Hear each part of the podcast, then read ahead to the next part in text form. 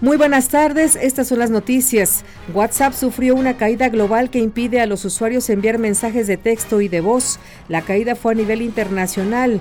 Usuarios europeos y americanos dieron a conocer que experimentan dificultades para acceder a WhatsApp. De acuerdo con reportes, esta sería la segunda caída del servicio en menos de 24 horas. De momento, WhatsApp, propiedad de Facebook, no ha emitido algún comentario y se espera que, como en otras ocasiones, el servicio se restablezca lo más pronto posible. En otras noticias, el dólar cierra con una ganancia de 2 centavos frente al peso. Bancos capitalinos compraron la divisa en 18.35 y la vendieron en 19.15, mientras que la Bolsa Mexicana de Valores cerró con una baja del 0.99%. Le saluda Nora García.